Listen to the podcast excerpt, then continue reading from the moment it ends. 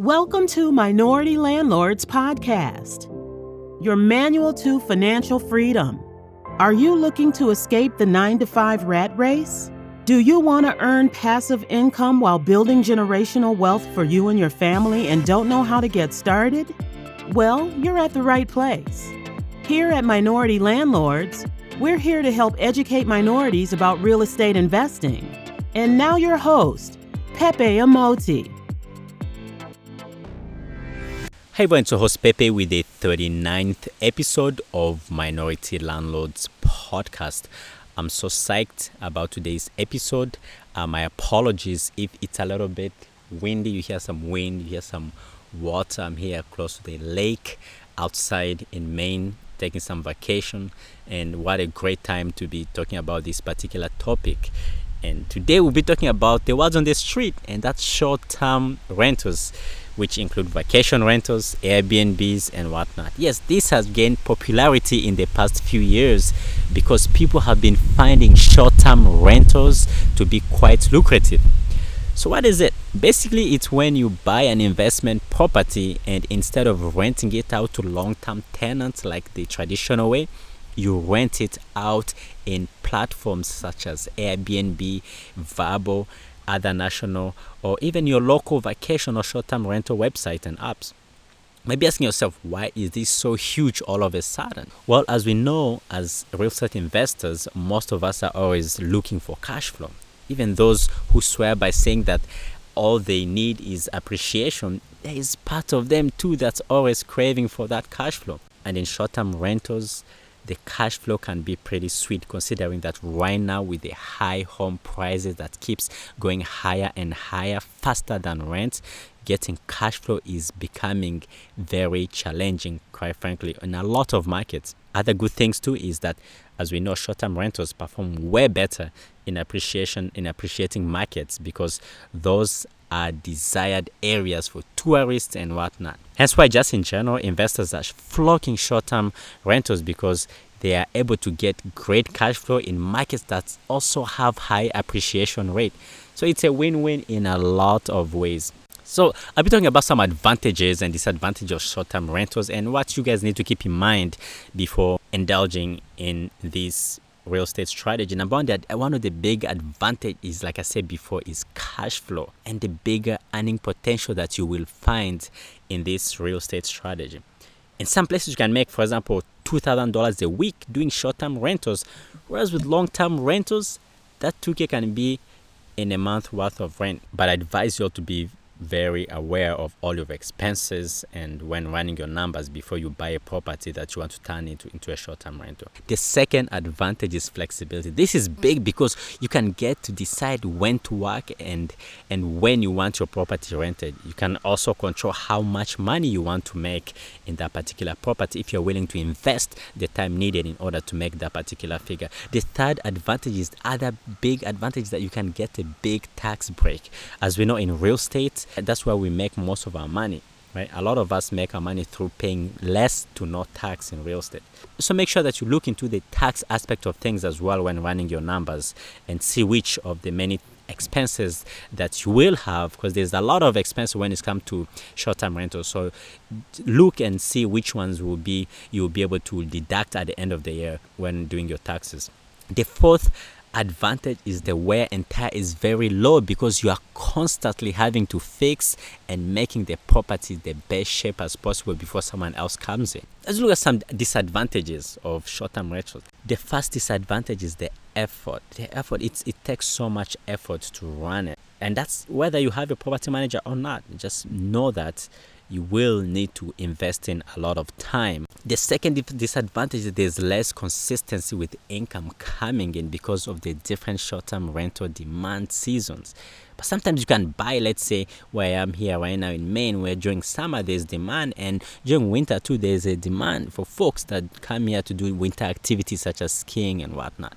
Again, just run your numbers putting this in mind as well that the money will not always be consistent in comparison to long term rentals where income is very, very predictable. The third disadvantage is the restriction. With a lot of states and cities putting restrictions on short term rentals, it makes the future of short term rentals up in the air, which can be quite scary, right? So make sure that you really understand the policies and see where your state, the particular state that you are looking into, start venturing in.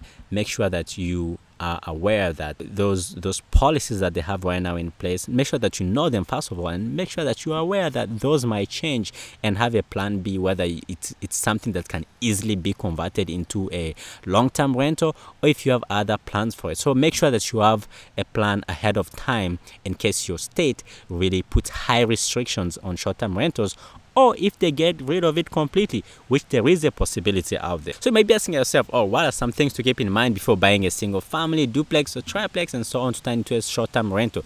Well, first of all, make sure the property is in a desirable location. That's very important. Mainly, make sure it's either in a city or if it's in rural areas, make sure that it's in a touristy location right just like in every strategy in real estate location is very important and in this particular strategy location is very very crucial. So keep that in mind. That one thing to keep in mind is location as always. Number two, make sure that you have enough time to invest in this because, unlike in long term rentals, you are constantly getting people in and out. So, think of it like a hotel unless if you rent out on a monthly basis which will save you some time. But overall if you do something like an airbnb make sure that you have enough time on your hand to constantly get people. The third thing that you need to really keep in mind is make sure that you are able to afford and cover mortgage costs and all other costs associated with operating the property, especially your mortgage, since rent is not always guaranteed.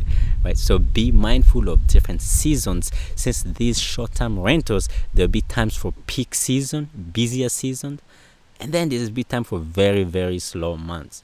So make sure that you are able to cover your general expenses during slow months as well. And make sure before you dive in that you understand which months are busy, which months are slow, and what are the numbers, what do the numbers look in both months so that you are able to pay your bills because if you're not able to pay your bills and like i say most of these will be in locations that are very desirable and expensive so if you get something really expensive and then you didn't really do your numbers correctly and then you're not able to pay your mortgage and whatnot you'll be in big trouble. The fourth thing to keep in mind is like make sure that you understand your town's policies regarding short-term rentals. I know places such as Hawaii have very, very strict restrictions and guidelines regarding short-term rentals. So make sure before you buy anything to really check and ensure that your state is fine with it. And if they are, what are the rules? Also, like I said before, make sure that you also keep in mind that those might change at any time. So there's a little a lot of unpredictability when it comes to short-term rentals.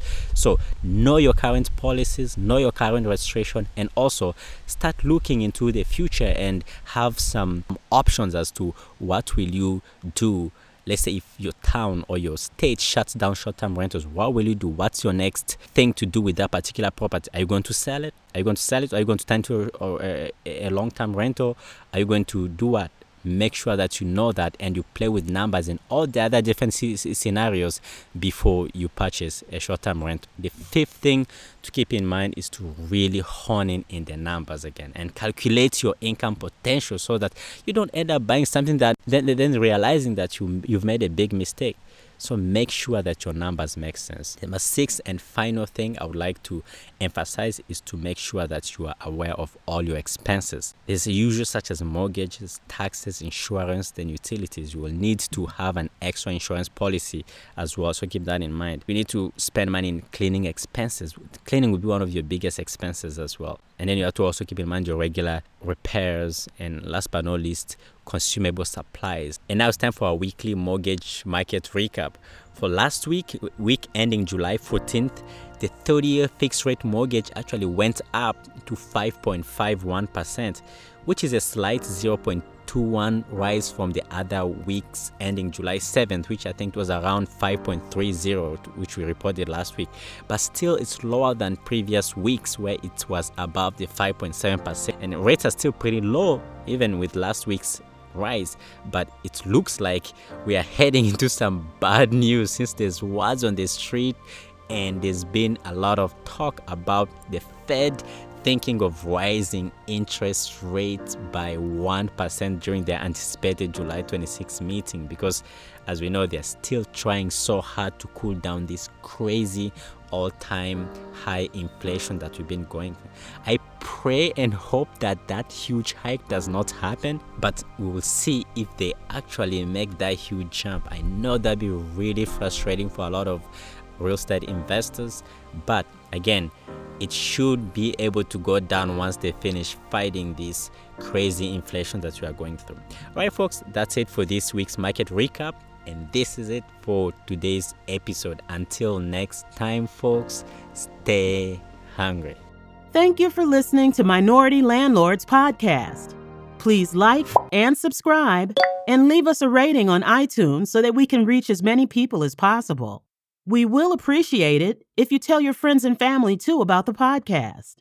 Also, visit us at minoritylandlords.com.